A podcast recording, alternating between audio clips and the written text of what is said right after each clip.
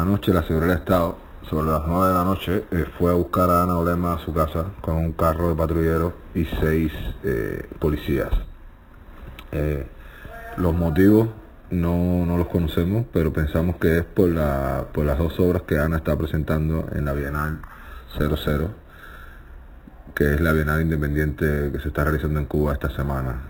Ana está participando en la Bienal invitada por la artista Tania Bruguera y el Instituto Instar y las dos piezas eh, tienen que ver con eh, una es, es, un día para Cuba que es una recolección de, de minutos de personas en un video grabado eh, exigiendo por un minuto lo que prefieren para Cuba en un futuro. O sea, esta obra deviene de, del performance de Dana Luera del 2015 de Yo también exijo.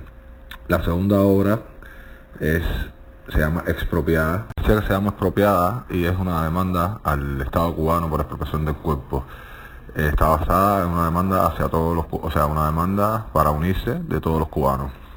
Eh, la, demanda está amparada en artículos que están reflejados en la Declaración Universal de los Derechos Humanos. Eh, puedes entrar ahí y buscar un poquitico ahí dentro de la demanda, los artículos específicos y los puntos donde, donde se basa la demanda y ahí puedes un poco argumentar un poco mejor.